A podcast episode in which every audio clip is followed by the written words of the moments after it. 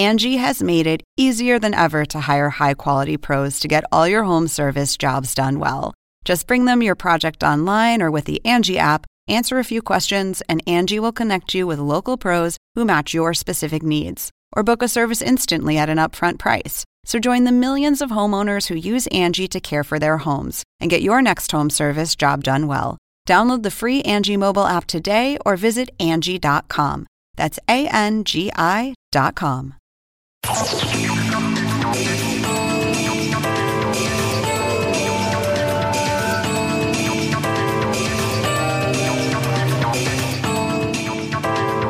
Hola, ¿qué tal? ¿Cómo les va? Soy Andrés Oppenheimer. Gracias por estar con nosotros. La pregunta que se hace todo el mundo, ¿se le acabó la fiesta al presidente Trump? ¿Se le están complicando las cosas o son especulaciones de la prensa? ¿Hasta qué punto está en peligro su presidencia? Lo concreto es que varias cosas han cambiado en las últimas semanas. Mientras que en los últimos dos años Trump gobernaba con un Congreso que tenía mayoría para él en las dos cámaras, ahora tiene una Cámara de Representantes de mayoría demócrata, o sea, opositora. Y la Cámara de Representantes ya se está preparando para pedir sus declaraciones de impuestos, iniciando investigaciones sobre los vínculos de su campaña con Rusia, sus negocios privados, etcétera, etcétera. Y al mismo tiempo se espera que pronto salga a la luz el resultado de la investigación del fiscal especial Robert Mueller sobre los lazos de la campaña de Trump con Rusia. Y hay más de una docena de otras investigaciones en curso, incluyendo la de los pagos a la actriz porno Stormy Daniels.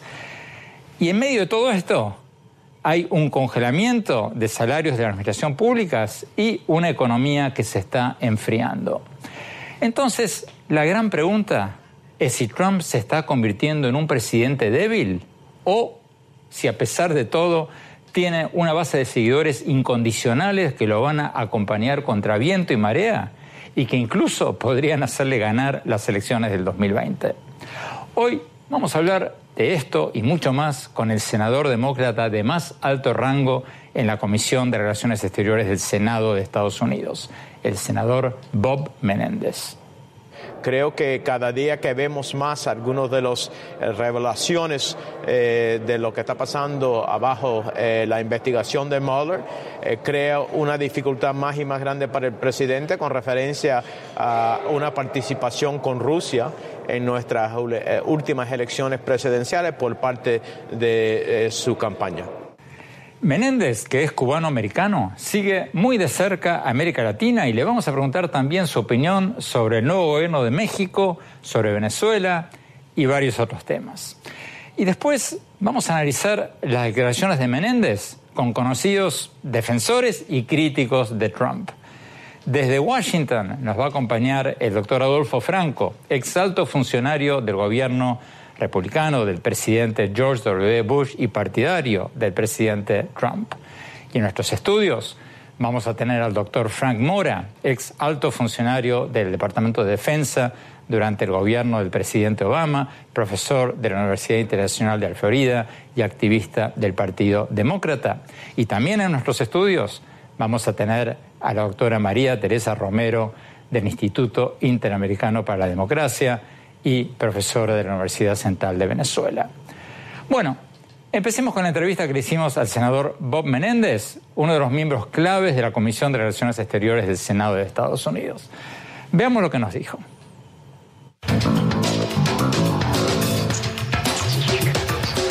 Senador Bob Menéndez, muchas gracias por estar con nosotros. Senador, ya empezó la segunda mitad de la presidencia de Donald Trump con una nueva Cámara Baja con una mayoría opositora del Partido Demócrata que ya le está pidiendo sus declaraciones de impuestos, con el fiscal especial Robert Mueller que se estaría acercando al término de su investigación sobre los presuntos lazos de la campaña de Trump con Rusia, con más de una decena de otras investigaciones a la campaña y a los negocios de Trump.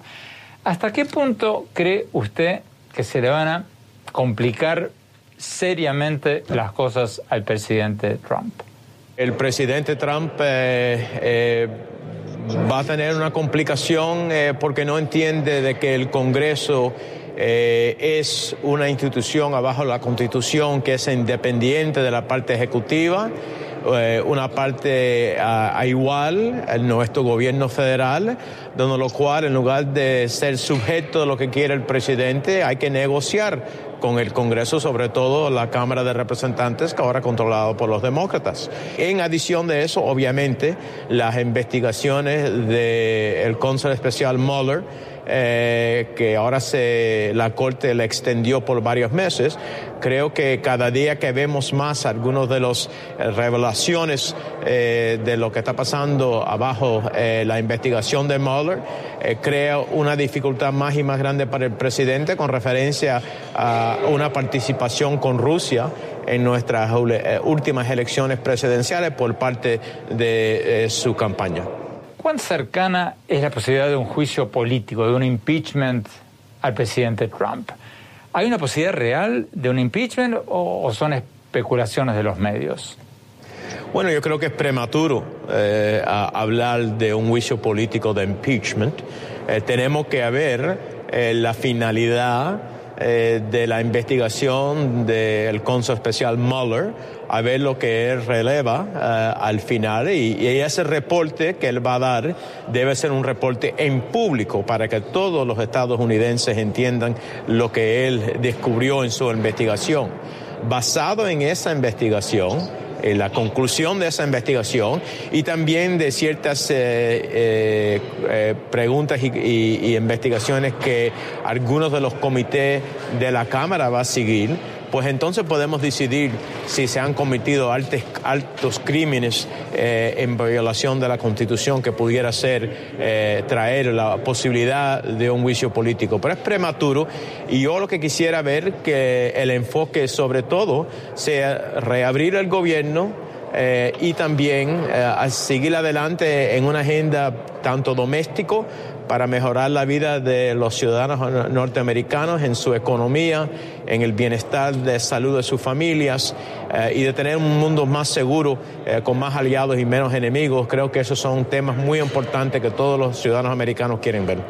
El presidente Trump dice que ustedes, los demócratas, son obstruccionistas, que no lo dejan gobernar.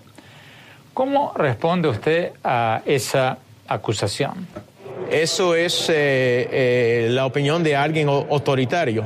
Eso es lo que dicen eh, líderes autoritarios en distintas partes de nuestro hemisferio en el mundo. y entonces tratan de abolir los congresos en sus países y los sistemas judiciales en sus países. El presidente tiene que entender que bajo la constitución de los Estados Unidos y los que enviciaron, eh, eh, los que tuvieron la visión de lo que iba a ser nuestro país, eh, tenemos distintos ramas del gobierno que son a partes iguales en poder con el presidente. Eh, el presidente como el Ejecutivo, el Congreso como el Legislativo y obviamente las Cortes Federales y la Corte Suprema con poderes judiciales. El presidente no puede insistir que es su forma o ninguna forma. Si actualmente el pueblo norteamericano hubiera estado de acuerdo con todas sus políticas, incluyendo los 5 mil millones de dólares para el muro, pues entonces demócratas no hubieran ganado una mayoría en la Cámara de Representantes. El presidente Trump está hablando casi a diario de una presunta crisis migratoria en la frontera con México. ¿Hay una crisis o Trump está exagerando las cosas? Mira, tenemos eh, lo que sí yo considero una crisis en Centroamérica eh, por las maras, por los narcotraficantes, por algunas de las debilidades eh, eh, institucionales que tiene algunos de esos países y tenemos que eh, invertir y ayudar a nuestros hermanos centroamericanos en crear una seguridad más amplia en sus países, una prosperidad con más posibilidad y cambiar la violencia que existe en esos países, por lo cual personas huyen. ¿Por qué huye un centroamericano? Huye porque su decisión es quedarse y ver eh, la posibilidad de su hija eh, ser eh, o su hijo eh, forzado en una, una mara o actualmente arriesgar su vida. Y entonces, si esa es mi decisión de que mi familia y yo vamos a morir o vamos a huir para tratar de vivir, mi decisión va a ser huir para tratar de vivir. Y esa es la realidad. Así que sí tenemos eh, personas que están huyendo abajo de nuestra ley eh, norteamericana. Eh, alguien que pide ah, asilo tiene que ser considerado en su petición el pedir asilo, sobre todo eh, en una parte de la frontera supervisado, es completamente legal bajo nuestro sistema de gobierno. Y desafortunadamente que ha creado en crisis el presidente no aceptando primero la realidad de una necesidad de un plan amplio centroamericano y número dos, de realizar que la ley inmigratoria de los Estados Unidos permite eh, un proceso para considerar ah, asilo en este país. Entonces, senador, si existe una crisis en la frontera, ¿por qué ustedes se oponen al muro fronterizo que propone el presidente Trump? Bueno, la, crisis que existe es la crisis la que está pasando en Centroamérica, ¿no? Por cierto, hemos visto menos personas cruzando la frontera que en otras partes de las últimas décadas o dos décadas. Eh, en un momento vivíamos casi un millón de personas cruzando la frontera. Hay menos de 400 mil hoy en día. Así que la crisis con referencia a Centroamérica y cómo actualmente cambiamos la dinámica de la seguridad, de la economía, del crecimiento, de instituciones más fuertes en esos países para que las personas no tengan que huir sus bellos países en primer lugar. Así que un muro no va a cambiar eso número uno. Número dos es que yo nunca he visto un muro de lo cual alguien no busca una forma de subir arriba, de entrar por abajo, de ir al lado eh, no resuelve todo el problema de las personas que vienen por el tráfico aéreo eh, y que se quedan eh, más tiempo de lo que se permite su visa, no resuelve el problema donde el, cruce de, de drogas del sur vienen no por partes no supervisadas de la frontera, pero actualmente por puntos de entradas donde hay supervisión y investigación y examinación tecnología como nosotros ofrecemos pudiera ser más invasivo en una forma que pudiera parar eh, esos tráficos de drogas. Así que todo eso no se va a resolver por medio de un muro y, esto es eh, un gasto de dinero de los contribuyentes norteamericanos, de lo cual el presidente Trump eh, insistió que México iba a pagar. México no lo ha pagado, no lo va a pagar, nunca lo pagará. Y por eso los ciudadanos americanos no deben pagar para algo que no va a ser eficiente con referencia a resolver el problema fronterizo. Tenemos que ir a un corte. Cuando volvamos, antes de preguntarle al senador Menéndez sobre México, sobre Venezuela y varios otros temas latinoamericanos, vamos a analizar con nuestros invitados hasta qué punto es realista pensar que va a haber un juicio político al presidente Trump. No se vayan, ya volvemos.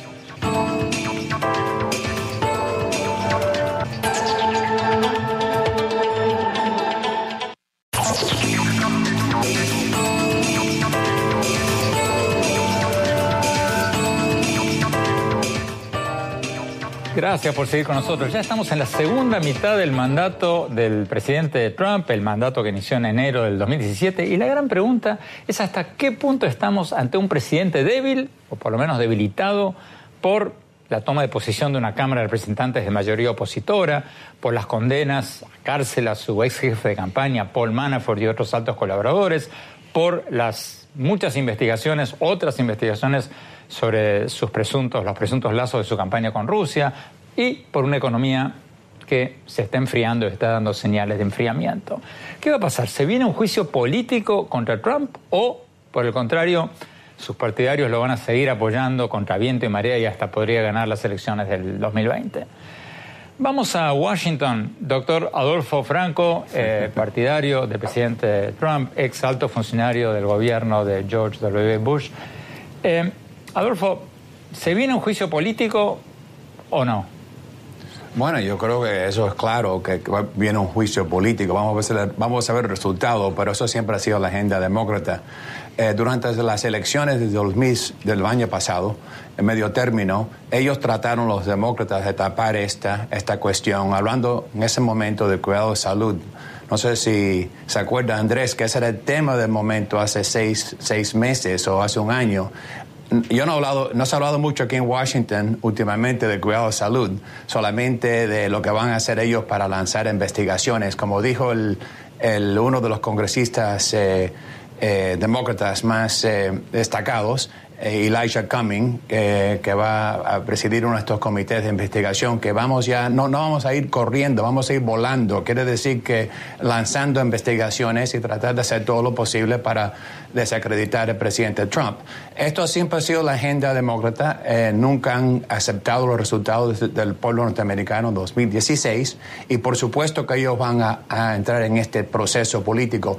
Desafortunadamente para ellos, y yo creo que si la historia es una, alguna lección, hace 20 años el Partido Demócrata, eh, de Republicano, perdón, hizo algo semejante, eh, es decir, que se enfocaron demasiado en, la destitución del presidente Clinton y luego eh, perdieron las elecciones de medio término en el 2000, escaños por lo menos, en el 2000, eh, en el 1998. Así que esa es la agenda demócrata. Eh, desafortunadamente para ellos el pueblo quiere resultados, quiere enfoque en la economía, crecimiento, cuestiones de cuidado de salud, como dijeron ellos que a enfocarse en eso, que se han olvidado de eso y van a cometer un gran error político desde el punto de vista mío. Doctor Mora, su respuesta. Mira, yo creo que el juicio político es una posibilidad, pero como dijo el senador Menéndez, yo creo que es prematuro. Eh, todavía se está acumulando mucha evidencia del comportamiento y quizás de los crímenes del presidente. Por supuesto está el Congreso, que entre paréntesis, el último Congreso republicano abdicó su responsabilidad constitucional de hacer al presidente rendir cuentas. O sea, los primeros dos años. Los primeros dos años los republicanos. Y ahora los demócratas obviamente van a tener que tomar esa rienda y, tomar la, responsabilidad constitucional que tienen. El fiscal de Nueva York también está investigando crímenes y por supuesto el fiscal especial Mueller.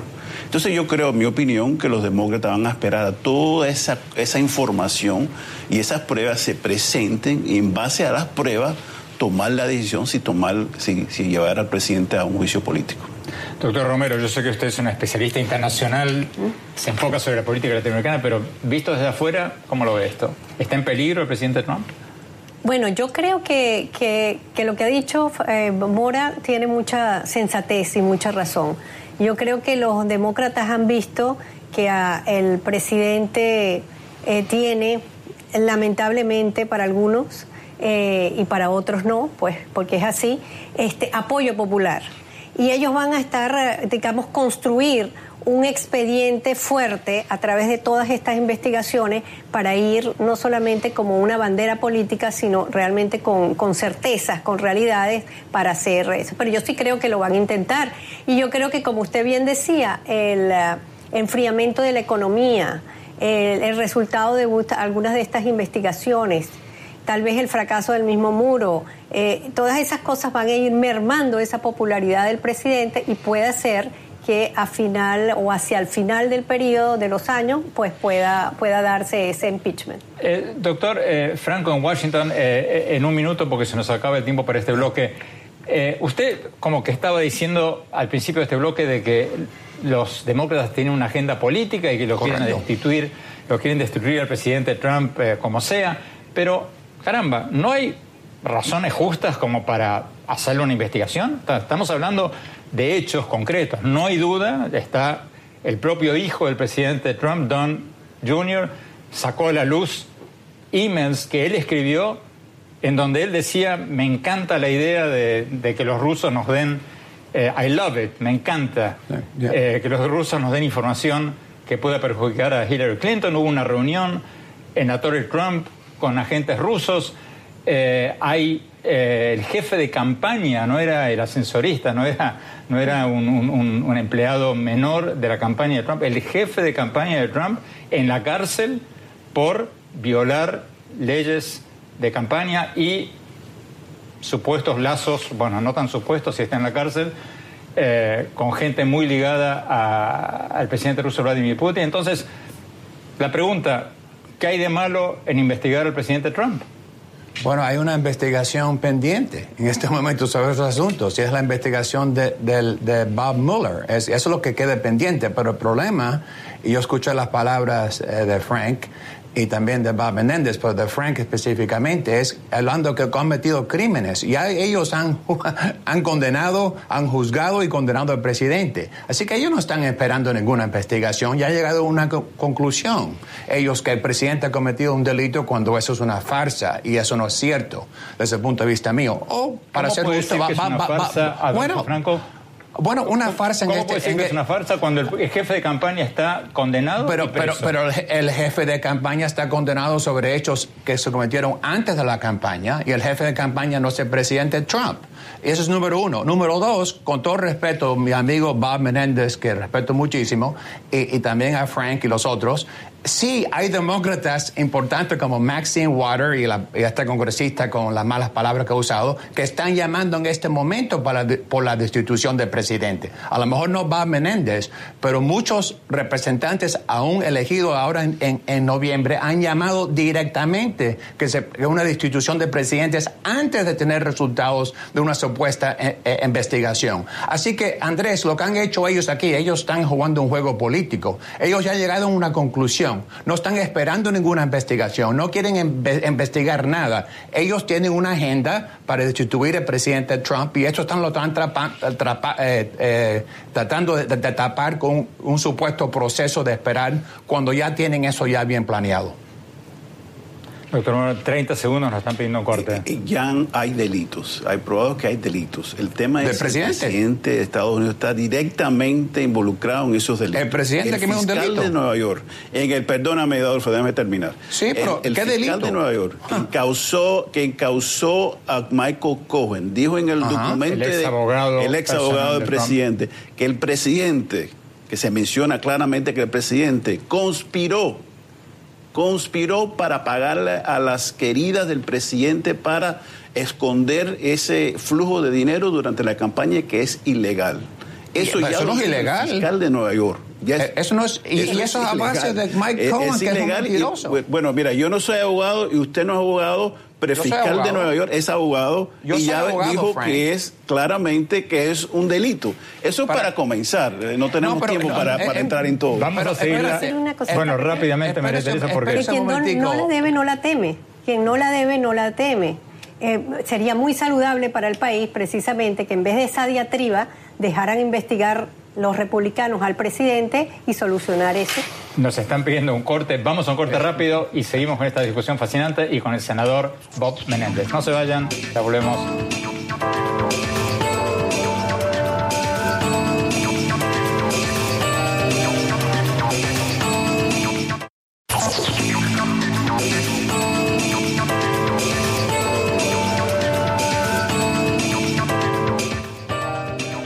Gracias por seguir con nosotros. Estamos hablando con el senador Bob Menéndez, el senador demócrata de más alto rango en la Comisión de Relaciones Exteriores del Senado de Estados Unidos.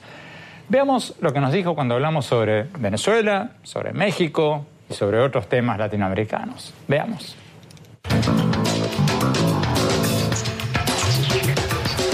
Senador Bob Menéndez, hablemos un poco de Venezuela.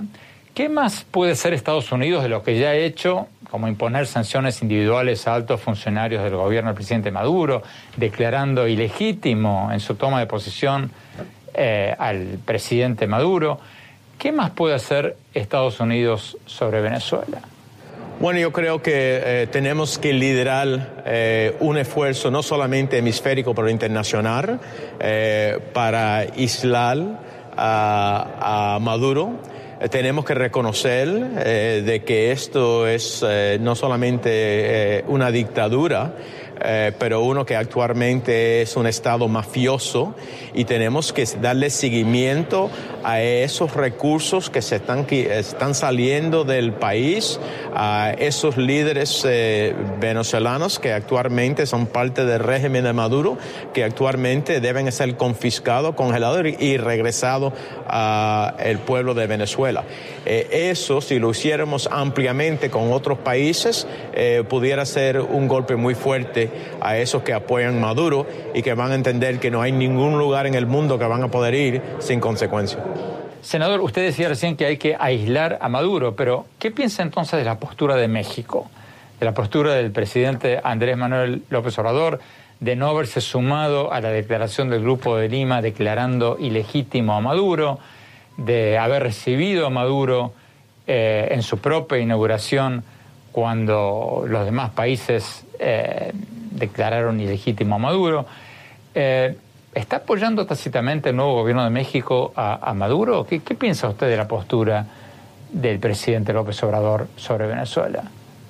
Bueno, eh, respetamos la decisión de cada país soberano de hacer sus decisiones. Estoy eh, descontento con la posición del presidente López Obrador porque no ser intervencionista no quiere decir que uno no habla sobre la democracia, respeto de derechos humanos, que son parte del concepto universal en la Declaración Universal de Derechos Humanos, que es reconocido por las Naciones Unidas y firmado por casi todos los países eh, del hemisferio occidental. Así que eh, eso no es ser intervencionista.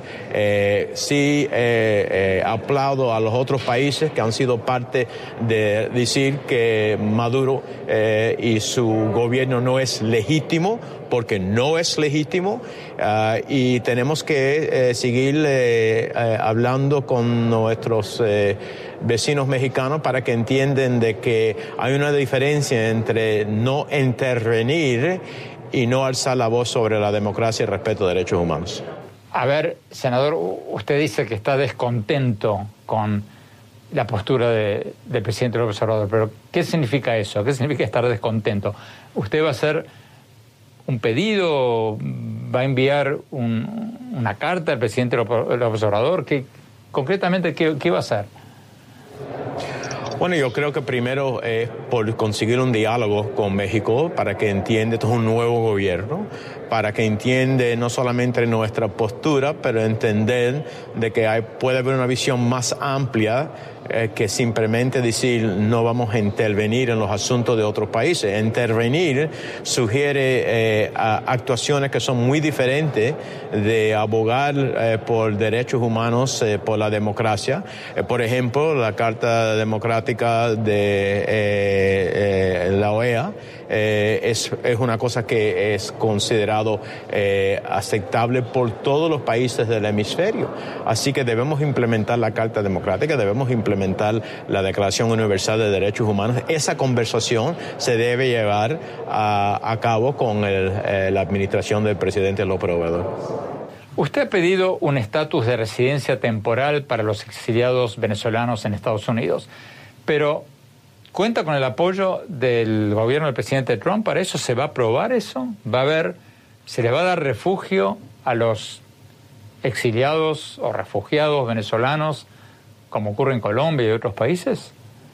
Bueno, mi colega eh, Marco Rubio eh, se unió conmigo en ese esfuerzo. Eh, yo creo que en este caso, aunque discrepo completamente con el presidente Trump, con la posición que él tuvo de anular el TPS para varios países que lo han tenido y de lo cual yo creo que todavía, sobre todo cuando vemos a Centroamérica como está, debe continuar el TPS para esos países. Pero yo creo que quizás pudiéramos tener un acuerdo con la administración de Trump en este tema porque en todas las actuaciones que ha tenido con referencia a Venezuela eh, ha tomado la posición que yo y otros de mis colegas, tanto demócratas como republicanos, eh, han ofrecido en legislación de sanciones, de ayuda al pueblo de Venezuela. Este fuera un ejemplo donde lo cual el uso de TPS como una protección temporaria hasta que cambiamos la realidad de lo que está pasando en Venezuela, que es eh, no solamente eh, un eh, catástrofe humanitario, pero también una servución de la democracia en ese país. Es un esfuerzo, yo creo que el presidente pudiera atender y, reconocer, y esperamos que él actualmente acepte nuestra petición para este esfuerzo. Nos están pidiendo corte. Cuando volvamos, vamos a hablar con nuestros invitados demócratas y republicanos sobre Venezuela, el nuevo gobierno de México. No se vayan, ya volvemos.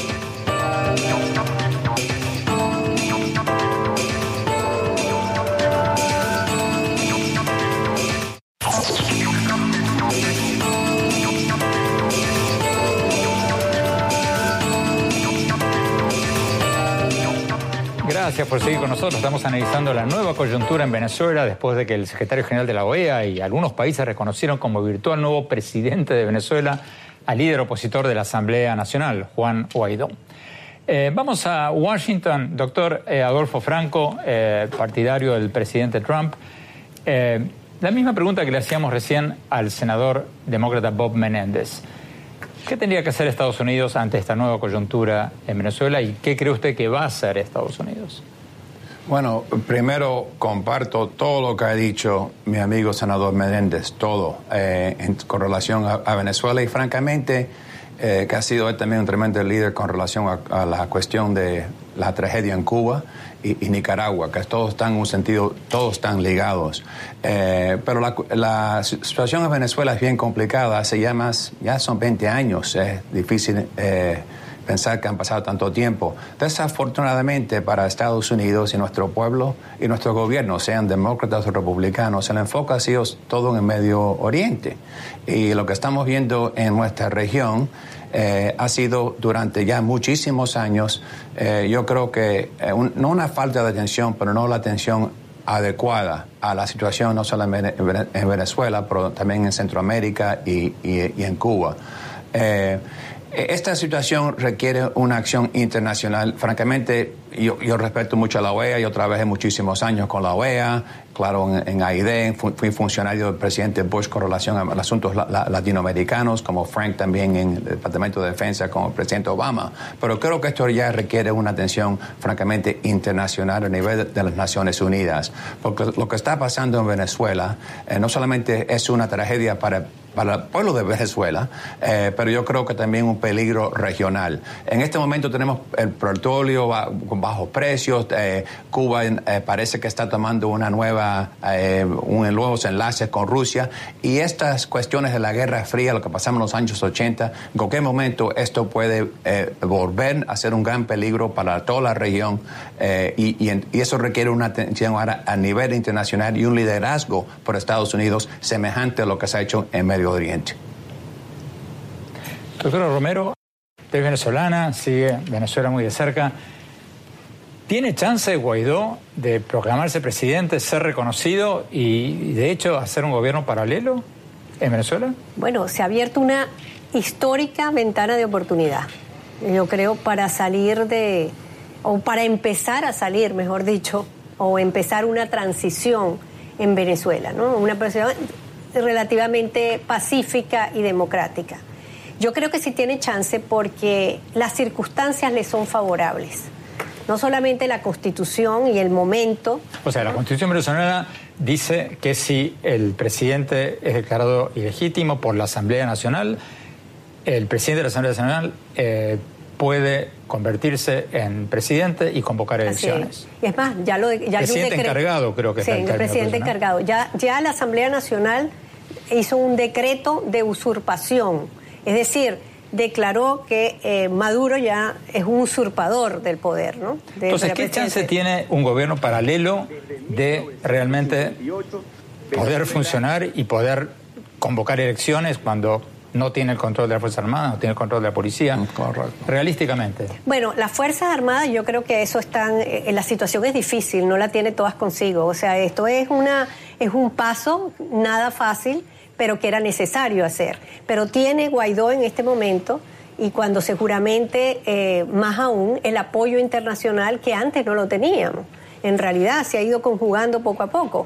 Por otra parte, yo creo que la mayoría de la población, ya en la situación en que está Venezuela, está mal. Y cuidado si también las Fuerzas Armadas, pero las Fuerzas Armadas están en un estado de deterioro y de, y de, construcción igual que en otras instituciones.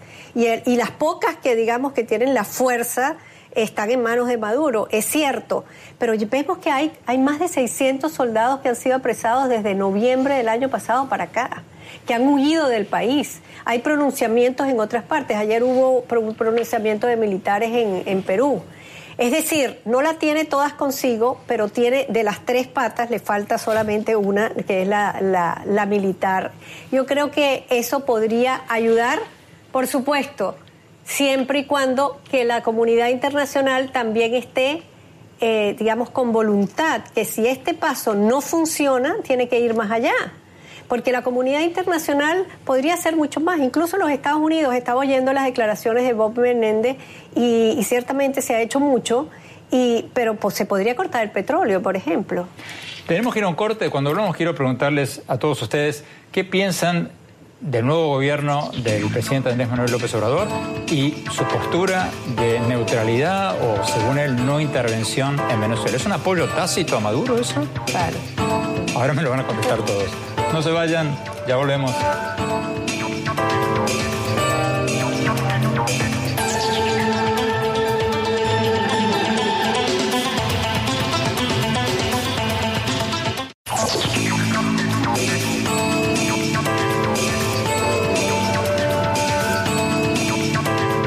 Gracias por seguir con nosotros. Sigamos analizando algunos de los últimos acontecimientos mundiales y de la región. Vamos a Washington.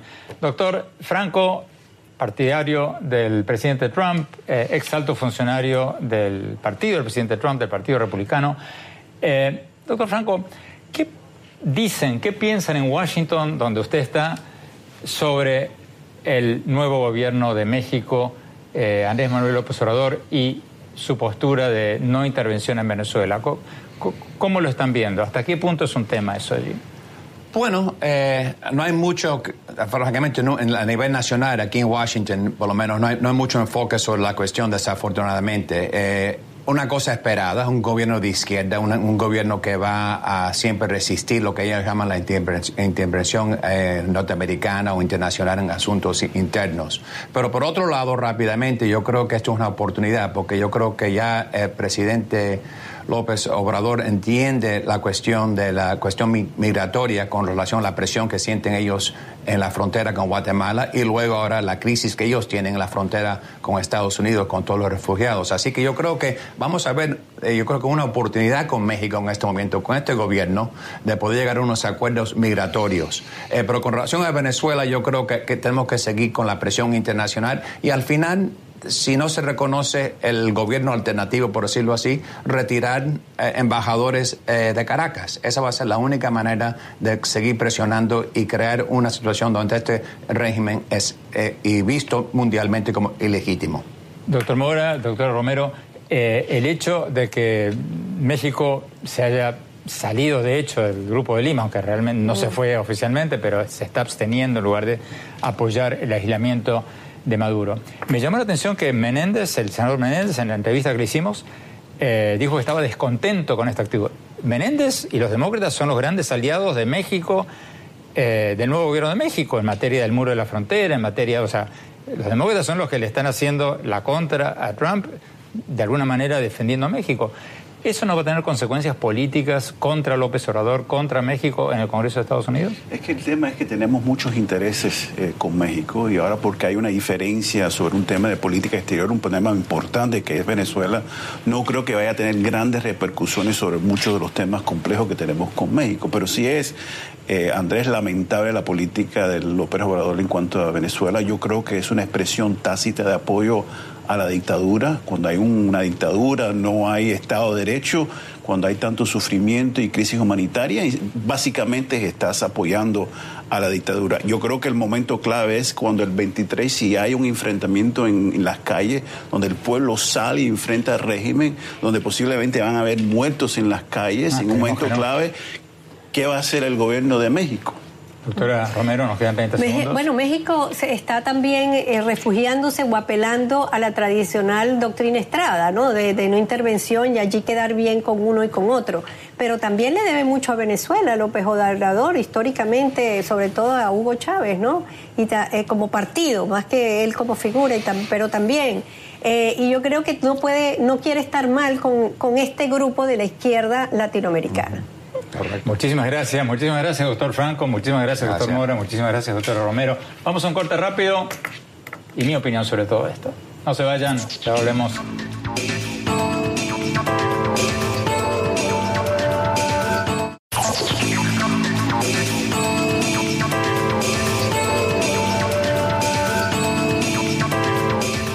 Muchas gracias por seguir con nosotros. Bueno, mi reflexión sobre el tema con el que abrimos el programa de hoy, sobre si el presidente Trump está iniciando la segunda parte de su mandato como un presidente débil, o por lo menos debilitado, o, por el contrario, si sus partidarios lo van a seguir apoyando contra viento y marea y Trump hasta podría ganar las elecciones del 2020. Yo no me animo a vaticinar si va a ganar o no las próximas elecciones porque, bueno, Trump sigue teniendo una base de un 40, 41% de la población que lo apoya sólidamente. Pero creo que hay muchos elementos concretos para concluir que Trump empezó este año como un presidente más débil de lo que fue en sus primeros dos años. En primer lugar, mientras que en sus primeros dos años Trump tenía todo el Congreso de mayoría oficialista en manos de su partido, el Partido Republicano, Ahora, desde principios de enero, tiene que lidiar con una Cámara Baja con mayoría opositora. Y eso lo cambia todo, porque ahora la oposición puede pedir sus declaraciones de impuestos, puede llamar a testificar bajo juramento a sus colaboradores, puede hacer todo tipo de investigaciones que antes no podía hacer porque la mayoría oficialista en la Cámara Baja no lo permitía. Pero además de eso, a Trump se le están complicando las cosas porque está por concluir la investigación del fiscal especial Robert Mueller sobre los lazos de la campaña de Trump con Rusia, que ya condenó con penas de prisión al ex jefe de campaña de Trump, a Paul Manafort, y a varios otros de sus ex colaboradores. Y hay una docena o más de investigaciones, incluyendo la de los pagos a la actriz porno Stormy Daniels, que se estima van a terminar muy pronto y que podrían traer nuevas revelaciones que podrían perjudicar a Trump y a sus hijos. Y a todo esto, otro factor muy importante, hay señales de que la economía de Estados Unidos se está enfriando. El Fondo Monetario Internacional, el Banco Goldman Sachs, muchos economistas independientes han pronosticado que el crecimiento económico de Estados Unidos se va a desacelerar este año y quizás aún más el año próximo. Y eso, todo eso, no lo va a ayudar a Trump en las elecciones del 2020. Claro, Trump dice que él nunca trabajó para Rusia, que todos son mentiras, todas las acusaciones eh, contra él son falsas. Y es cierto que Trump podría salvarse un juicio político porque todavía tiene una mayoría en el Senado. Y para despedir a un presidente sería necesaria la aprobación del Senado. Pero si las investigaciones producen evidencias contundentes de violaciones a la ley, Trump podría caer y caer más en las encuestas y varios senadores republicanos que ahora lo apoyan podrían darse vuelta. En suma, las cosas se le están complicando a Trump. En la política como en la vida, nadie está muerto hasta que está muerto. Pero no hay duda de que el Trump de estos dos años que se vienen va a tener que gobernar en condiciones mucho menos favorables para él de las que tuvo en sus primeros dos años. Por eso creo que no es exagerado decir que va a ser un presidente, si no débil, por lo menos debilitado. Bueno, muchísimas gracias por habernos acompañado y los invito a visitar mi blog andresopenheimer.com. Si se registran ahí, los vamos a, les vamos a mandar todas las semanas mis columnas del Miami Herald por email y nuestros más recientes programas de televisión. Y síganos en mi Twitter, arroba Oppenheimer A, en mi página de Facebook, Andrés Oppenheimer, y ahora también en Instagram, en Andrés Oppenheimer Oficial.